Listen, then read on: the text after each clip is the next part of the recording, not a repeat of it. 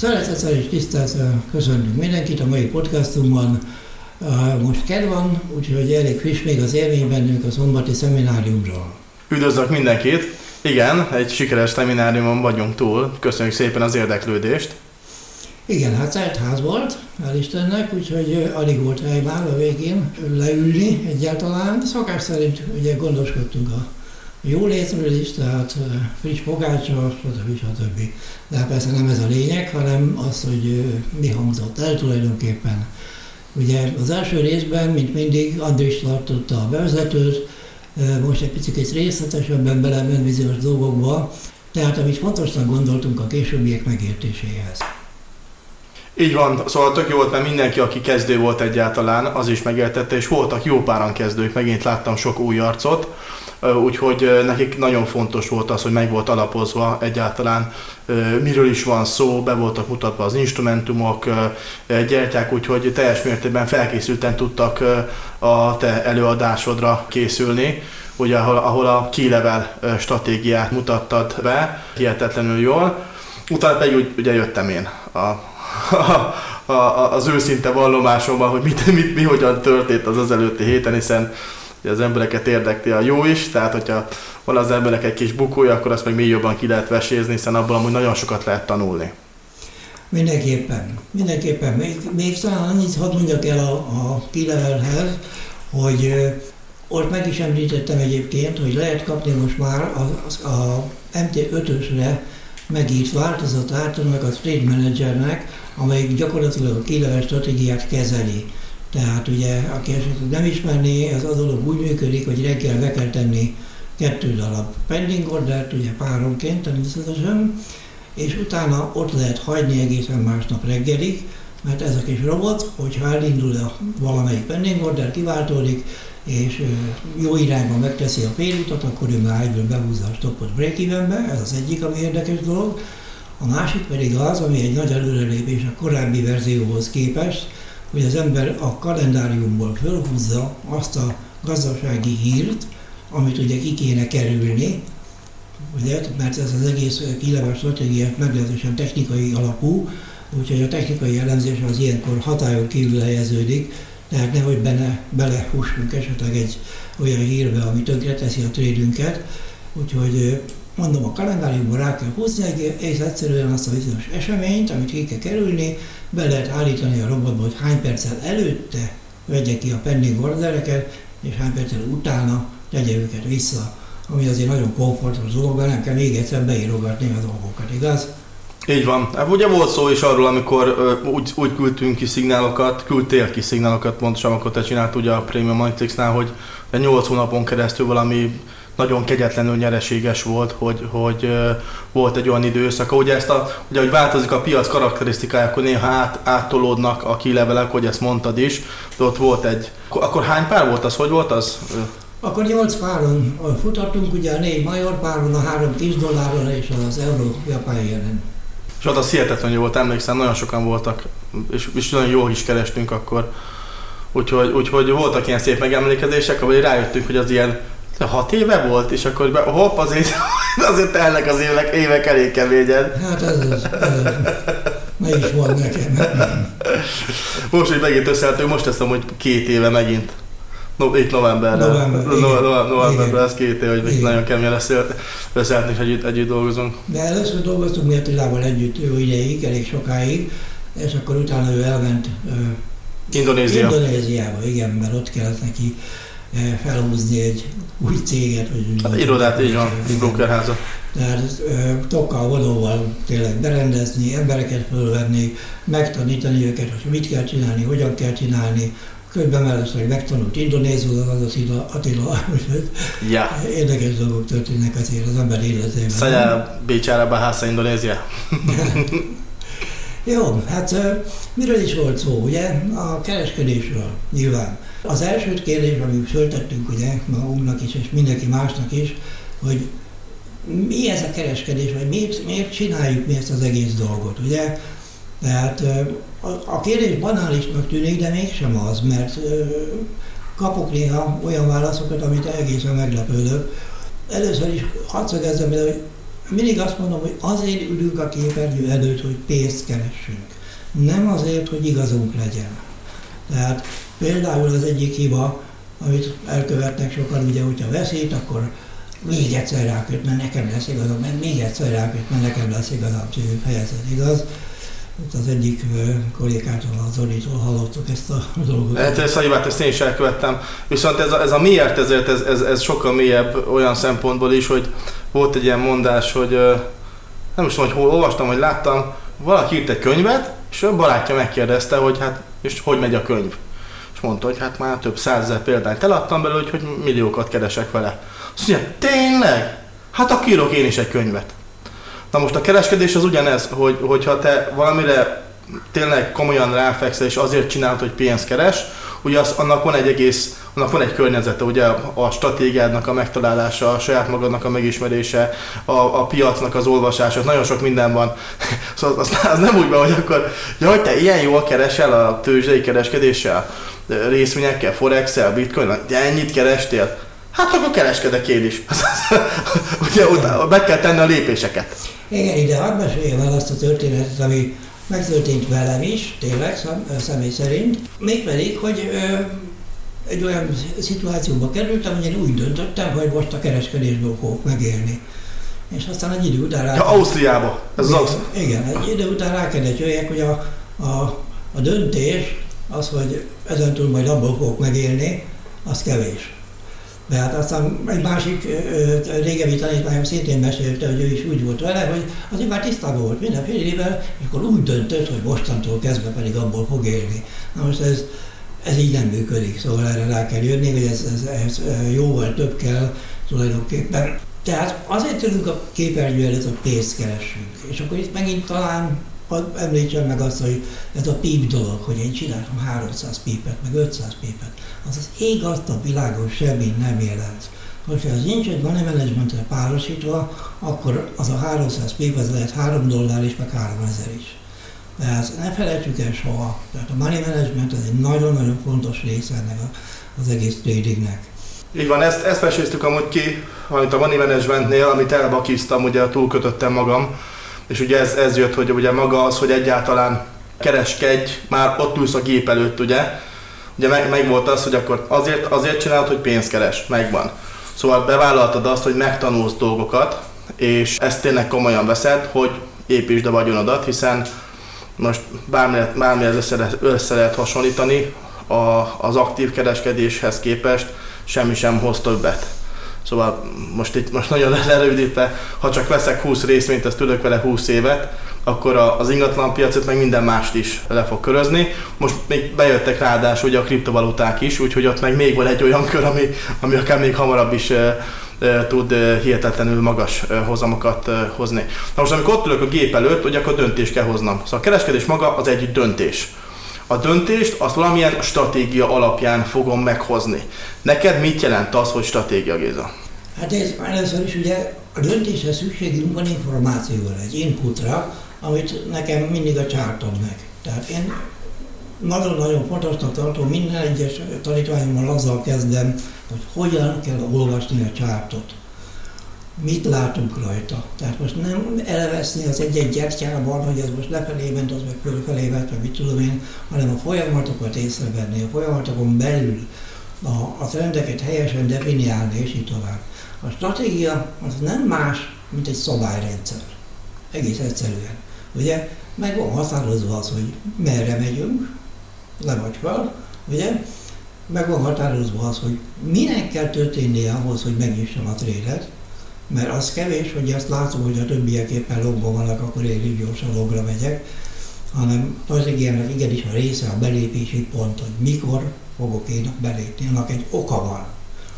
A következő pont az nyilvánvalóan a tőke védelme, tehát a stopnak az elhelyezése, aminek szintén mindig a chartból kell származni, soha nem fordítva. Kaptam most egy ilyen kérdést, hogy hol lehet beállítani a pozíciók kalkulátorban azt, hogy 1,5 legyen a részprim oldalán. Úgy látszik az illető nincsen tisztában vele, hogy az a stoptól függ, meg attól függ, hogy hol van a TP. Most mind a kettőnek, hangsúlyozom, mind a kettőnek mindig a csárból kell származnia. A TT az néha nem tud csárból származni, mert esetleg olyan területen járunk, ahol még nem voltunk. Ott más gondolatmenet kell, hogy működjön, de ott is meg kell lenni már legalább a fejbe annak, hogy minek kell történnie ahhoz, hogy bezárjam a trédet. Az a fajta gondolkodás volt, hogy nekem ennyi pénz már elég, az én helytelennek tartom, tudom, Attila az inkább szereti letenni a nyereségeket szépen sorban. Kétségtelen, ez egy jó érzés, pozitív visszacsatolás, még aznapra is, tehát lelkileg is felépíti az embert. Nem mondom, hogy ez nem így van, én csak annyit mondok, hogy kár azt ott hagyni a piacnak, ami esetleg még benne lett volna a trade-ben. Ez így van, úgyhogy akkor most megismétlem, amit mondtál, szóval az első pont az a beszállási hely meghatározása, a második pont ugye az maga részről volt, hogy a stopnak a meghatározása, és azután jött a harmadik pont pedig a TP-nek a meghatározása. Igen, és akkor még felmerül még egy dolog, hogy a bizonyos idő után az ember megvédi a trédjét, vagy sem, vagyis hogy a stopot felhúzza a break-even pontra. El szoktam mondani mindig, hogy ahány robotot eddig életemben teszteltem, és meg volt benne a lehetőség, hogy break-evennel, vagy anélkül, hosszú távon, tehát hangsúlyozom, éves szinten, mindig az jött ki jól, hogyha nem nyúl hozzá az ember a stophoz. Ez nyilván azért van, mert nagyon sokszor előfordul, hogy a trade visszanéz, kiver dollárral, és utána elmegy szépen, és megcsinálja. Ez nagyon sokszor van. Ezt én is láttam, nagyon sokszor van.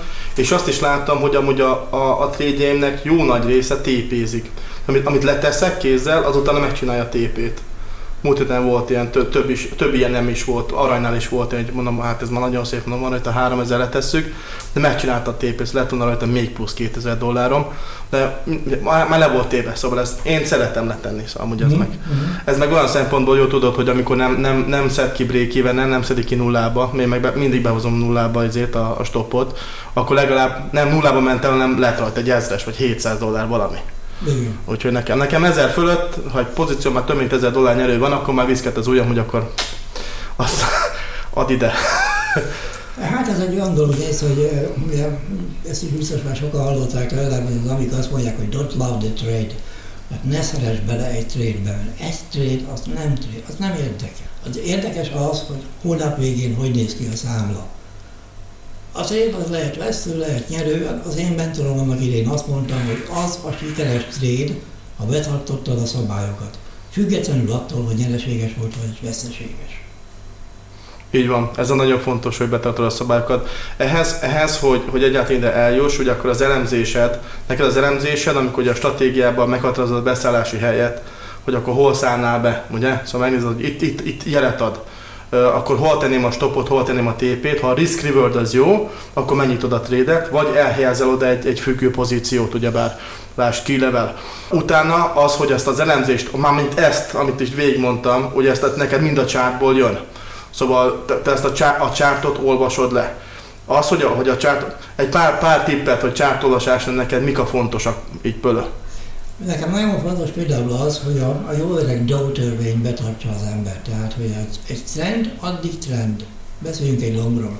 Amíg a csúcsok emelkednek, és amíg a mélypontok emelkednek. Amikor ez valahol megtörik, tehát kapunk egy mélyebb pontot, mint az előző mélypont, akkor az a trend, az meghalt, annak vége van.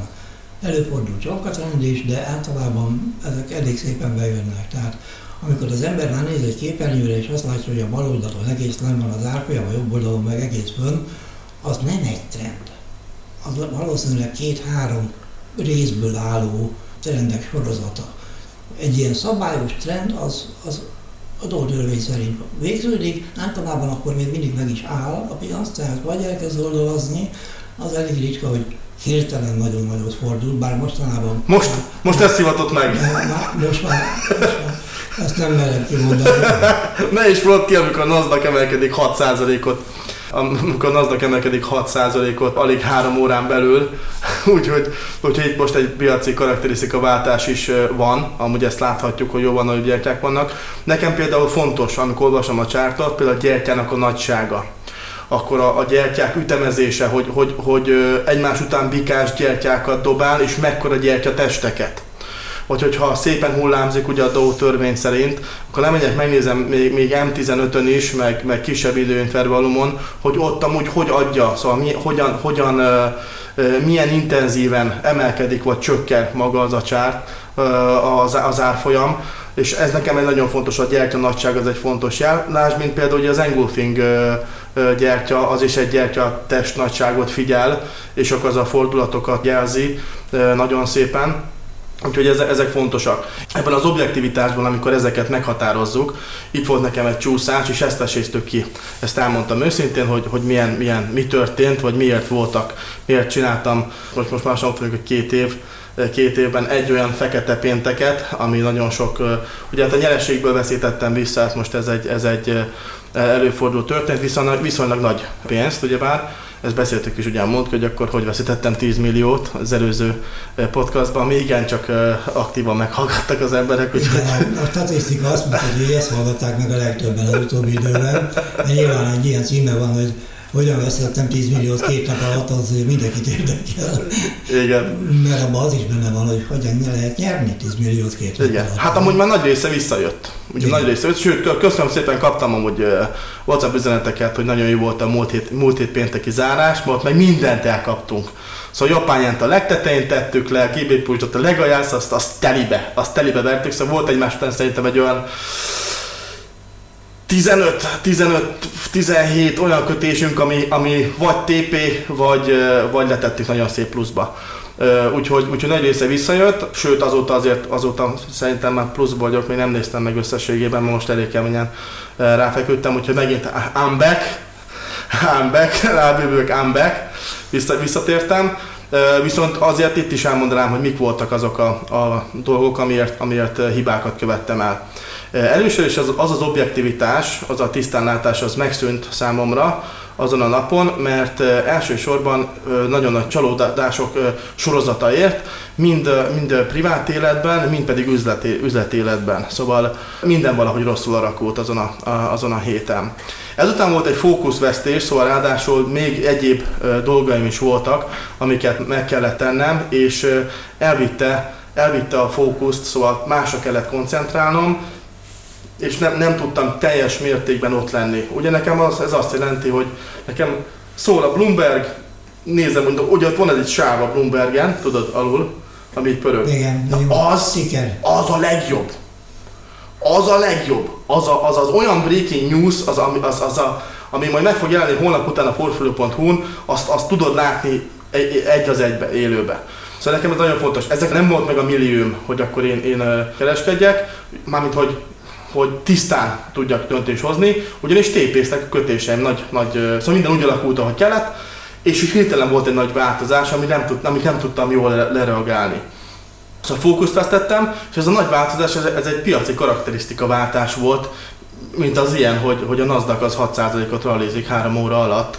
Szóval egy olyan dolog, ami mi van, hogy ez olyan gyertyatesteket kezdett bedobálni az összes index, hogy is így pislogtuk, hogy mi, hogy ilyen, ekkora százalékokat mozgunk itt egy pár óra alatt, hát ahhoz egy-két hét kellett, hogy ilyet ne mozogjon, most pedig pár óra alatt megcsinálja, úgyhogy egy óriási váltás történt. Na most ez így, hogy akkor csalódott voltam, szóval nem voltam túlságosan jó érzelmi állapotban, fókuszt veszítettem, mert más dolgok is volt, amire oda kellett figyelnem, és emellett a piaci karakterisztika az váltott, és nem voltam abban a minőmben, egyszerűen elkezdtem rossz döntéseket hozni, és ez a durva, hogy tudtam, hogy rossz döntést hozok, tudtam, hogy túl nagy a pozíció, de mivel nem voltam tiszta fejben, ezért elkövettem azt a hibát. Úgyhogy nekem ez egy nagyon komoly lépcső volt, hogy ugye ami nem meg, az megerősít, de ez egy olyan megerősítés volt, hogy itt most nagyon keményen tartom a dolgokat, ami még így is benne volt, és ezt nekem úgy örülök, hogy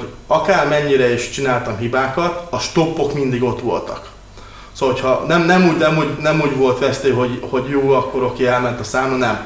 Ott a stoppok zárták az összeset, elvitte a stop, ami nem volt jó a risk reward-em, ugye? Szóval nem volt jó a risk reward, mert túl nagy volt a pozíció.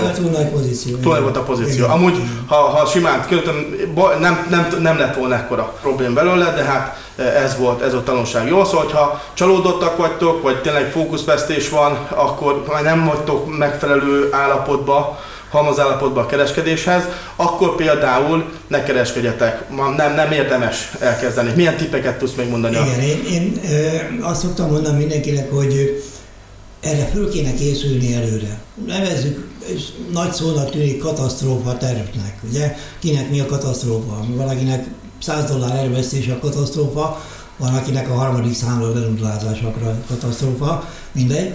De erre elő kell készülni, hogy mit fogok csinálni akkor, ha beáll ez a bizonyos katasztrófa. Mert akkor, amikor beáll a katasztrófa, akkor nem tudsz tiszta fejjel gondolkodni, tiszta fejjel döntéseket hozni. Ezt jó előre meghatározni. Sőt, a lehető legjobb dolog ilyenkor talán az, hogy lecsukni a laptopot, és kivenni 2-3 nap szabadságot. Kimenni a levegőre, úszni, igen, barátokkal találkozni. Épp testben. Kikapcsolódni, egész más csinálni. Uh-huh. Tudom, hogy nehéz dolog, mert az embernek mindig ott van a fejében, hogy hoppá, uh-huh, most még valami, azért csak ránéz mindig a csártra, stb. Stb. De szóval inkább ki kéne venni egy pár nap szabadságot, vagy egy hetet, vagy mit tudom én. És akkor tényleg tiszta fejjel, akkor már közben az ember meg is emésztette azokat a veszteségeket, akkor már nem fáj annyira, mint abban a pillanatban, amikor megtörtént, ugye? És akkor már egészen más lelkiállapotban tud nekiállni a dolgokhoz, amivel azokat a bizonyos szabályokat sokkal könnyebb betartani. Ugye, mert erről beszélünk tulajdonképpen. Nagyon érdekes, hogy pont, hogy az a vesztő, nekem nem a veszteség fájt, mert tudom, hogy vissza. Lehet, hogy 1-2 hónap kell hozzá, de visszahozom. Sőt, már most vagyunk. Viszont az, ami fájt, az, hogy amatőr hibákat követtem el. Na ezzel volt nehéz tükörbe nézni, hogy hogyan is követhettem el én ennyire amatőr hibát, és hát ezt itt látjátok, itt van, hát ez nem, az élet az nem tökéletes. De úgy volt Attila, hogy úgy gondoltad, hogy neked lesz igazad, Nem azt, hogy nekem lesz igazam, hát kiadta jeleket. Eljött szintig, 11 000-ig, ad egy engulfinggyertyát, bekötöm, mit csinál, visszatölt és megy tovább. Szóval egymás után 3-4 engulfinggyertyát úgy vágott szét a piac, hogy csak így pislogtam, hogy most mi van. Máskor szóval meg úgy kell keresgélni, ha mondtam. Így van. Szóval volt egy nagyon szép longos gyertya, jó, oké, rendben, akkor rámentem a longos engulfingra, azt kiszedte, vissza rámentem, szóval tényleg szóval adta a jeleket, ráadásul még kilevelés volt, a 11 000-es, a 1500-as, meg voltak a szintek, érted? És a szinteket is letörte meg az engulfinget is, szóval az úgy változott a piac karakterisztikája, hogy abban a nagy olyan cikcakokat csinált nagyon gyorsan és akkora amplitúdóval, hogy vitte az összes topot. Szóval ez itt egy pont összejött minden. Szóval ez a hát ilyen még nem volt, na tessék. Igen, hát talán a kezdők merítsenek ebből egy kis erőt, vagy valamit, hogy még tényleg a profikkal Attila, most már 14 évet rédel, hát ne felejtsük el. Előfordulnak ilyen dolgok. Nagy dolog. Ahogy az előbb mondta Attila, ami nem öl meg, az megerősít. Igaz? Tehát egész egyszerűen, meg ez a Don't Love the Trade című dolog. Szóval nem szabad beleszeretném egy dologba, vagy azt nyomni, és akkor is így van, meg ugyan. Egész egyszerűen van úgy, hogy a piac egészen másképp gondolkodik, hogy megváltozik. Ugye azt szokták mondani a robotoknál, hogy kimegy a piac a robot alól. Ilyen előfordul. De még a kileves stratégiával is előfordult, hogy 8 hónapig működött úgy, mint a tényleg. Mint az óramű pontossága tényleg. Igen. És utána elkezdtek jönni a vesztes tényleg, ami szokatlan volt, úgyhogy egyből meg is állítottam a dolgot. Tulajdonképpen. És akkor fejlesztettem, először újra kellett megint jusztírenezni, megint megnézni a új szinteket, stb. Tehát ilyen van, ezt tudomásul kell venni, ez nem a világ vége, az ember veszít, ez van, többet kell nyerni. Igen, ez így van. Van ilyen, hogy a piac változik, adja a jeleket, és pont egy olyan cikk van, ami... Mondom, hogy ha a risk-jövődöt nem mondtam el, szóval nem jutok olyan nagy pozíciókkal, úgyis elvitte volna a stoppokat, az előbb a stoppok ott voltak, és azokat nem mocorogtattam, de legalább nem lett volna ekkora. Mindegy, semmi probléma, már amúgy tényleg akik szignálások írták is nekem, hogy ugye a pénteki zárásra, pont a szeminár előtt, hogy azért már nekik már fele visszajött, nekem már több is, úgyhogy gyerekek, menjünk tovább. Ennyi a lényeg, hogy menjünk tovább, ebben most nagyon sokat tanultunk, szerintem mindenki. Úgyhogy tényleg vissza az úton, és ugye a tipp az volt, hogy tényleg letenni a trédet egy kicsit, másra fókuszálni, barátokkal elmenni, elkezdeni kicsit többet edzeni, vagy sétálgatni, stb.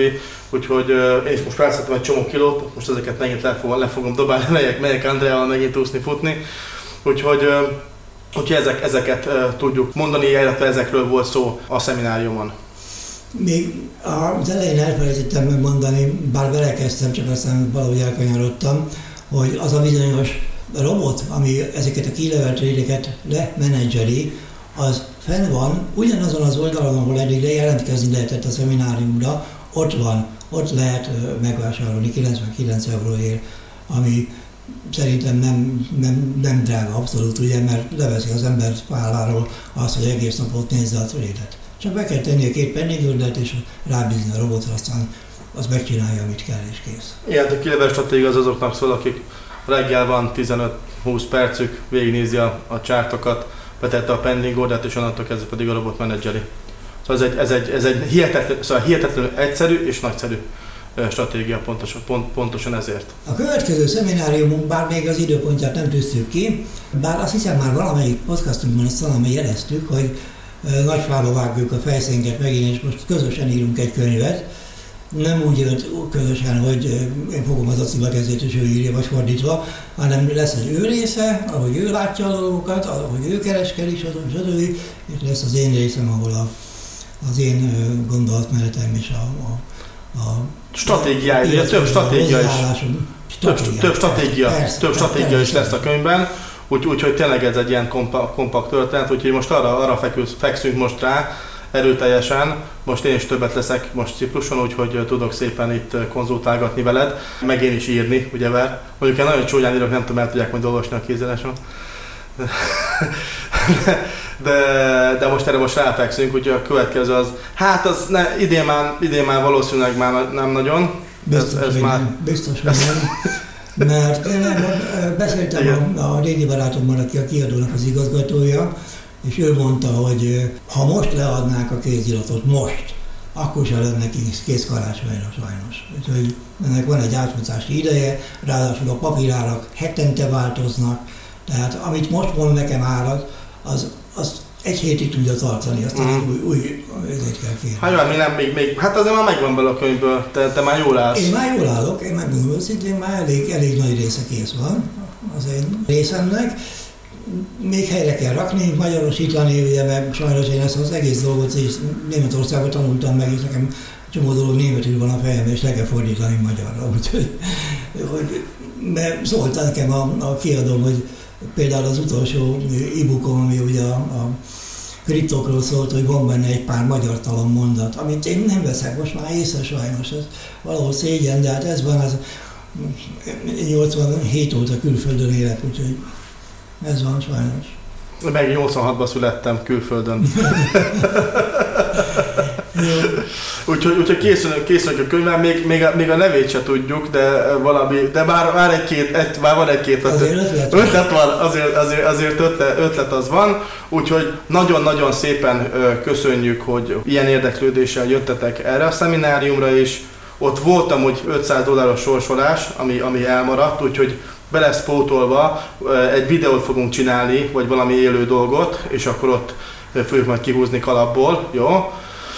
Szerintem a következő, amikor jövő héten jövök, és akkor majd megcsináljuk. Így zárólag, hogy nem felejtettük el, csak így mondom, akik hallgatnak, hogy igen, tudjuk, igen, van $200-$500 kisorsolás alatt. Illetve ennyi, kész. Én elmondtam, amit akartam, hogy most így bennem volt. Jó, gondolom én is, úgyhogy akkor lezárnám a podcastot, és ezt a podcastot legalábbis mindenkinek további sok sikert kívánok a trédelésnél.